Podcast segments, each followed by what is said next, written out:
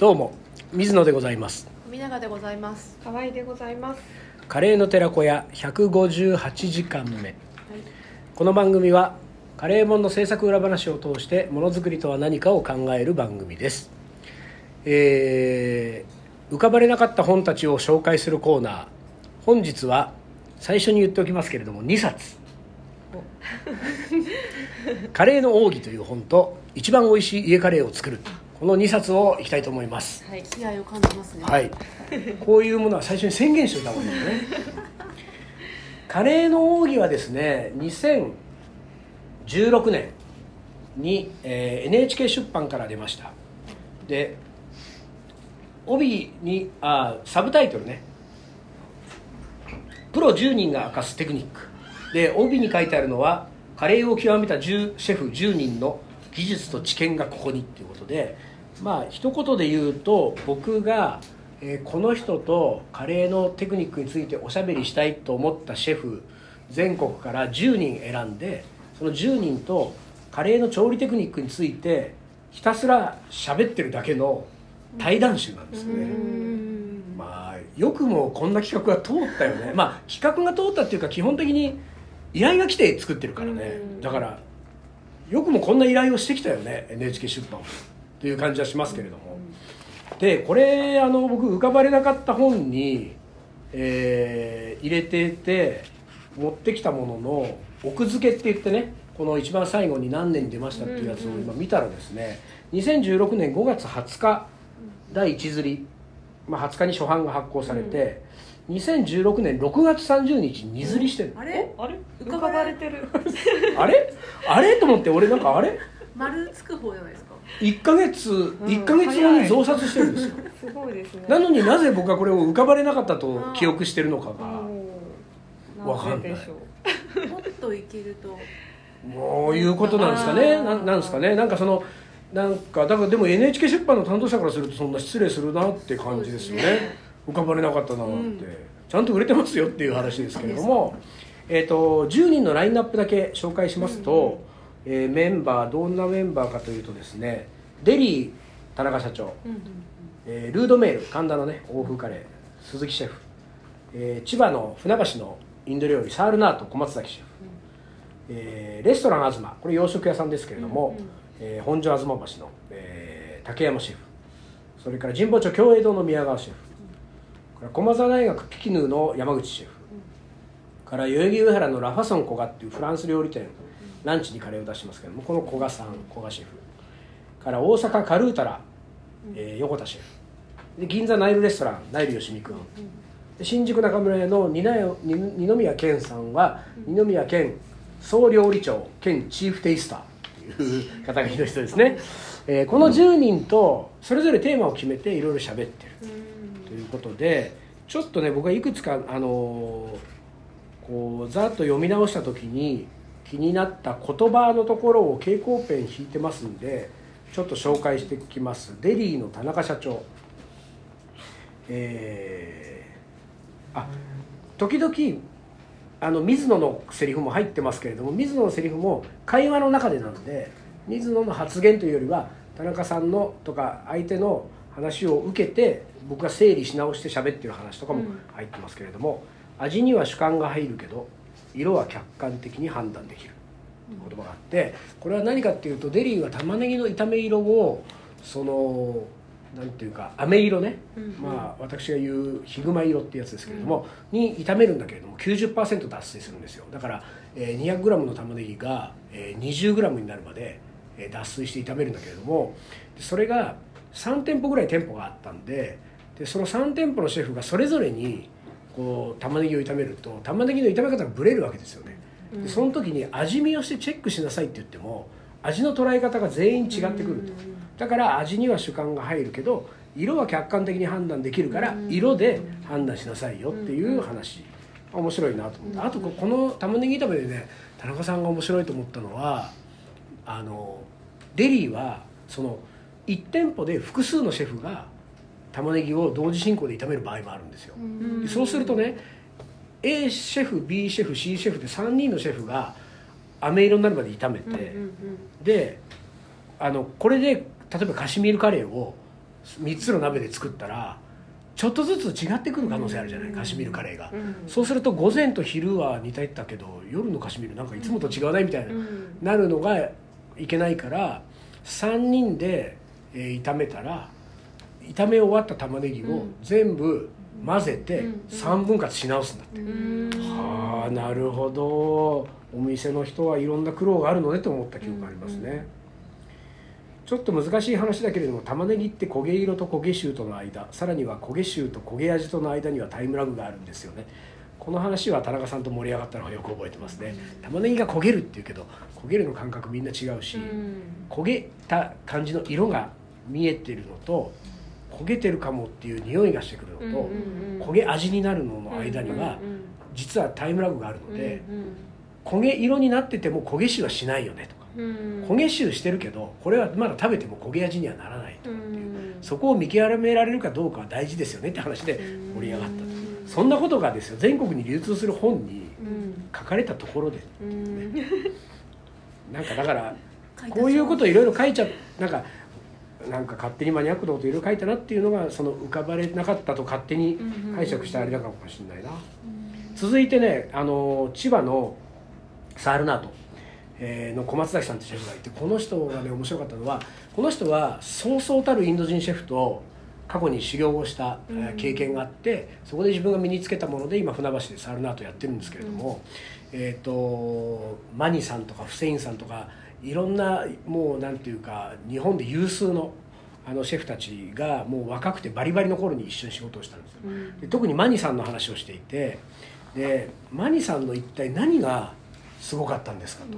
でマニさんみんなすごいって言うからあのマニさんと一緒に仕事した人もね。でそしたら駒崎さんがえっ、とね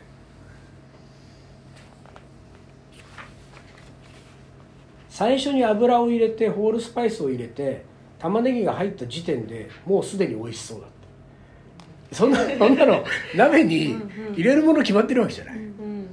で油入れてホールスパイス入れて玉ねぎが入った時点ですでに美味しそうっておかしいじゃないですか。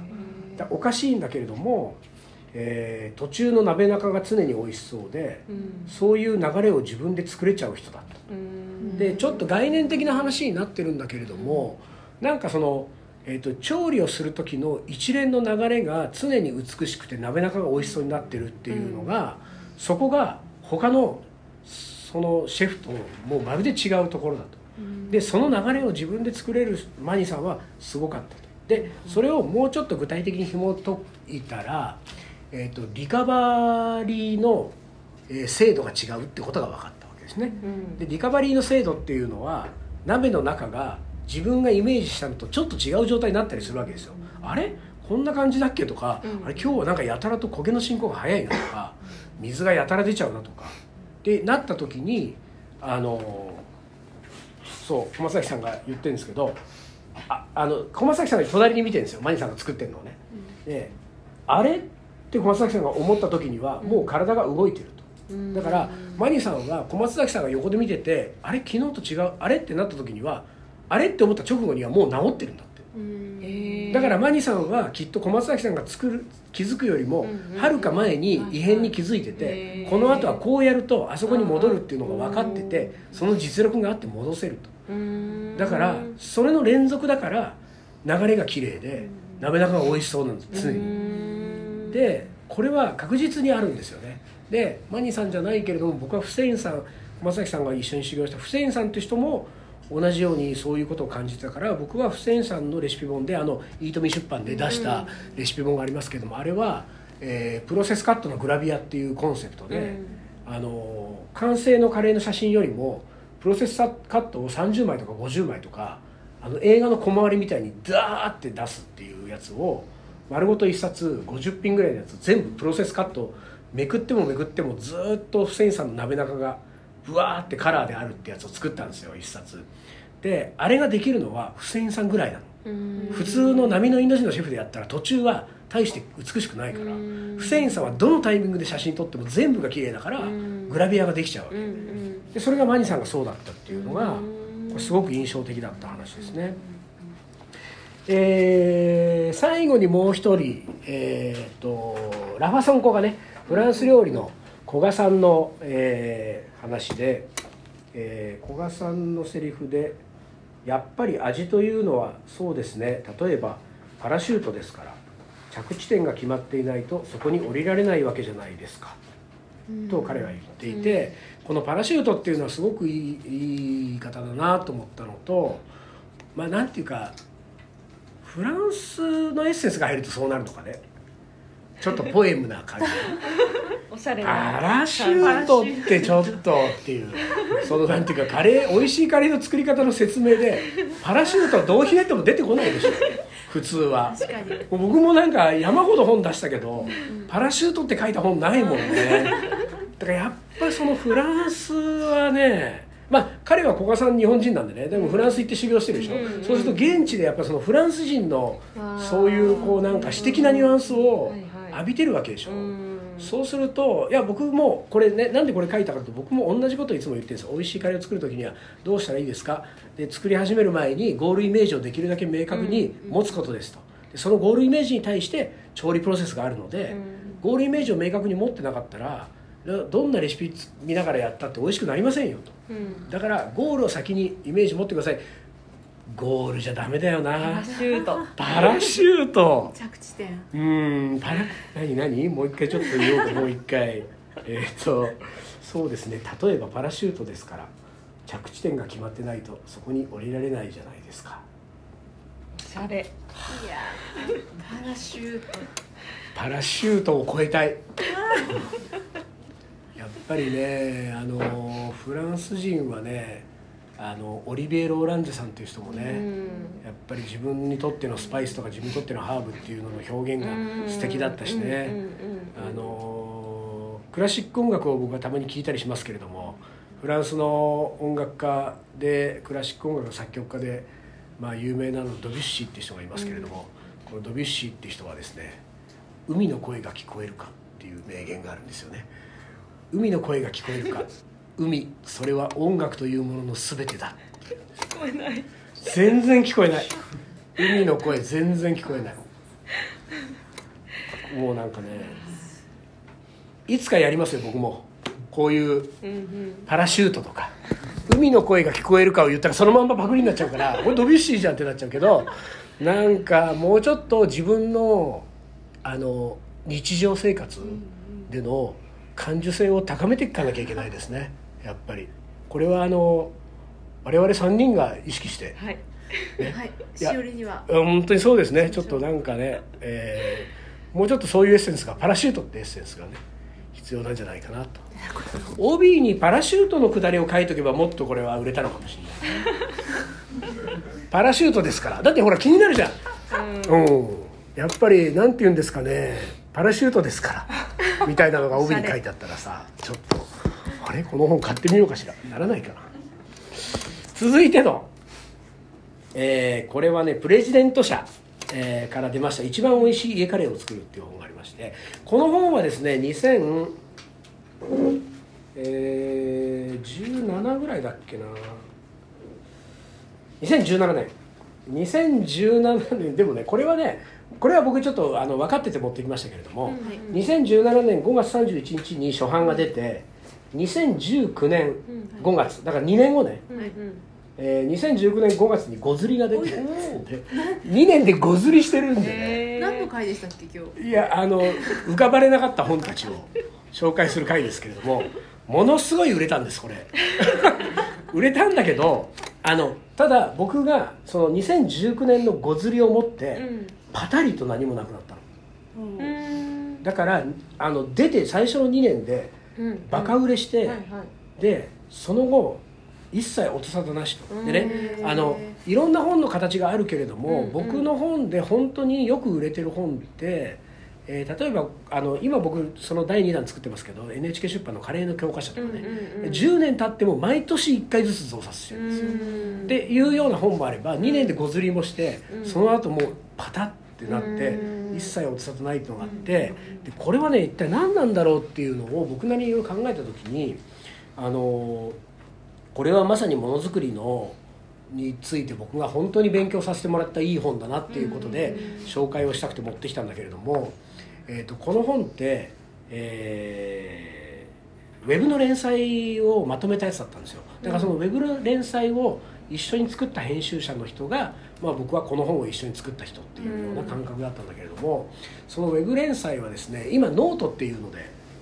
あのノートっていうブログツールみたいなのがありますよね。ご存知の人もいると思うんですけどあのノートのを立ち上げた加藤君っていうあの今ノートの会社の社長をやってる加藤君彼はですねアスキーじゃなくてアスコムだからどっか忘れたけどどっかの出版社で、えー超ヒットメーカーだったんですよ。でヒット本を山ほど出してる人で、えー有名なやつだと,、えー、ともし野球部のマネージャーがドラッカーのなんとかを読んだらみたいなやつ。はいはい。あれを手掛けた人ね。であの後に映画やったりなんかグッズやったりうん散々やることやってもう出版業界でやれることは自分はやったからウェブの世界でもっと著者を応援していきたいって言ってうん。ノートを立ち上げた人なんですよ。うんうん。で彼が僕あの彼とはあの将棋仲間で将棋仲間ってわけじゃないけど彼も将棋ファン僕も将棋ファンで将棋の話で盛り上がって意気投合した同い年なんですよね加藤君と。で仲良くなった。で仲良くなった加藤君がノートっていうねそのウェブメディアを立ち上げるからちょ水野君も何かやってよって言われてうーんみたいな。ネットは何にもやりたくないと思ったんだけど、まあ、加藤君が言うからと思ってやった連載がうん。これの連載。でその時にねこれ前書きにこの本のことが書いてあるんですけれどもまず帯がねまずタイトルですよ。一番美味しい家カレーを作る、うん欲しくなる、うん。ね、こういうことやるんですよ。優秀な編集者。僕がつけたタイトルじゃないですからねこれは。で帯。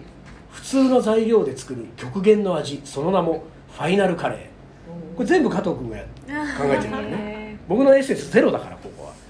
カレーの達人が20年以上かけてたどり着いた究極のレシピ究極とか大嫌いだから。絶対使いたくないんだけど。一番とか。で、えーもうだから表紙だけでもう売れるかなって感じじゃない？うん。で中はレシピ3つしかないんですよ。だってファイナルカレーだから、うん。ファイナルカレーで35レシピやったらおかしいよ どれがどれがファイナルなんですか？でね、えー、と前書きに、えー書いてあるのはえっ、とね僕とその加藤君のやり取りが書いてあるんですよ。でえっ、とねよく取材などで一番美味しいカレーのレシピを教えてほしいと聞かれます。僕の、えー僕はその質問にはあなたはどんなカレーが好きなんですかと逆にこちらから質問をすることにしてきた。自分の好きなカレーがその人にとって一番美味しいカレーだから。それに僕に言わせれば全てのカレーは美味しい。かっこもう少し正確に言うとどのカレーにもいいところがあるということです。という前提があったんですがこの本の企画の打ち合わせで編集者からそれはそうなんでしょうけど現時点の水野さんの一押しのレシピを教えてもらうことはできませんか？日本人の好きの最大公約数になるカレー。水野さん分かってるんじゃないですか？これだけカレーを研究してきた水野さんが一押しの家で普通に作れる最高に美味しいカレーのレシピみんな知りたいはずですよ。と言われましたというエピソードがね、うん。でこの連載が始まって一冊になったので、えーファイナルカレーっていうのはそういう意識で僕はレシピを開発してで、えー中身を作ったんですね、でも、えー先週ですかねナイルさんの話、うん。先々週かな、うん先週かな、うんした時に言った通りあのサービス精神の足りない水野としてはその日本人の好きの最大公約数になるカレーには興味ないんですよね、私でそれを自分の本で出したいとも思わない。でもやっぱり優秀な編集者っていうのはどちらかというと常に読者の立場に立って読者が一番欲しいのは何ですか？それを著者からどうやって引き出せるのってことを考えてうん。本にするからうん。彼が手掛ける本は売れるんですよ、うんでそこに一応僕は載ったので、うん。この本は、えーファイナルカレーのレシピが出てる。でもファイナルカレーのレシピは実はカレーの学校のうん。38期では先週の授業でデモンストレーションをしたけれども、うんうん。久々に読み返したら、うん。もうなんか卑怯な材料がオンパレードで 何やってんだ水野みたいなレシピなんですよ。そんで結局全部やめたでしょその先週の僕デモンストレーションする時に具体的に言うと醤油梅酒ん。バターうん。蜂蜜ん。コンソメカレールーまで入れてるわけ。美味しい。ね？でいやそれは最大公約数になりますよ。ファイナルカレーで。だけどじゃあ僕が改めてフファイナルカレーのうん。最新版を僕が今日作りますって言うと、うん。今言ったアイテム全部使いたくありませんみたいな感じになるわけでしょ、うん。でも全部使いたくありませんはあなたのエゴでしょと、うん。ね、でいや僕は僕でそういうものに頼らず何か美味しく作れるテクニックとかなんかその考え方とかそういうものを伝えたいって伝えたいことがあるけれどもあなたが伝えたいことはともかくみたいなのがこの編集者のいいところだったわけですよね。だから爆発的に売れたと。2年で5釣り。ただなんかその思ったのは例えばさっき引き合いに出した「カレーの教科書」って本はバカ売れしてないけど10年間で10釣りでしょ、うん。1年ずつ毎年コンスタントに売れて。でどっちがいいはないけれどもやっぱり読者のみんなが求めるようなのをうん。パンって出せると、うん。バーって売れるけど、うん。突然シーンってなって、うん。音沙汰一切なくなるわけですよ、うん。で僕は僕なりにこれが普遍的なものだ本質的なものだと思って、うん。誰が求めてるか分かんないけど本にするってやってやると、ううんまくいった場合は10年経っても同じペースで売れるっていうので、そういうふうになんかものづくりって両方あるんだなっていうのを、うん。で僕の性格とだいぶ違うものを加藤君っていう優秀な編集者に、うん。こう導き出してもらったのがこの「一番おいしいうんうん。家カレーを作る」って本なのでうん。今回これをまあ一応ある意味勝った本ではあるけれどもうんうん。持ってきたと。いうことですね。これは本当に考えさせられたね。本当に。だからやっぱり加藤君は優秀な人なんだなって今でも思いますね。ででもですよ。うん。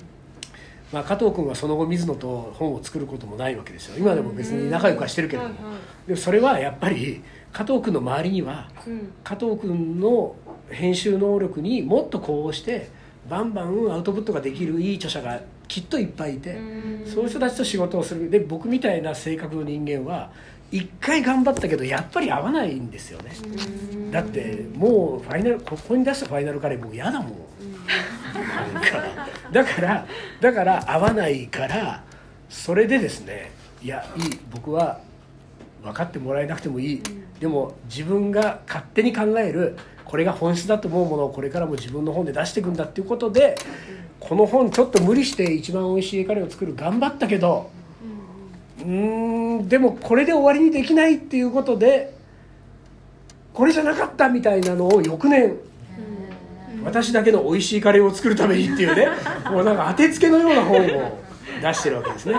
でこの本は来週はい。お話をしますけれども、ご想像の通りこの本は大こけにこけまして全く売れてません。でももう僕のカレー作りの本質が全部詰まってる。この本には。でも水野の本質は必要とされてない。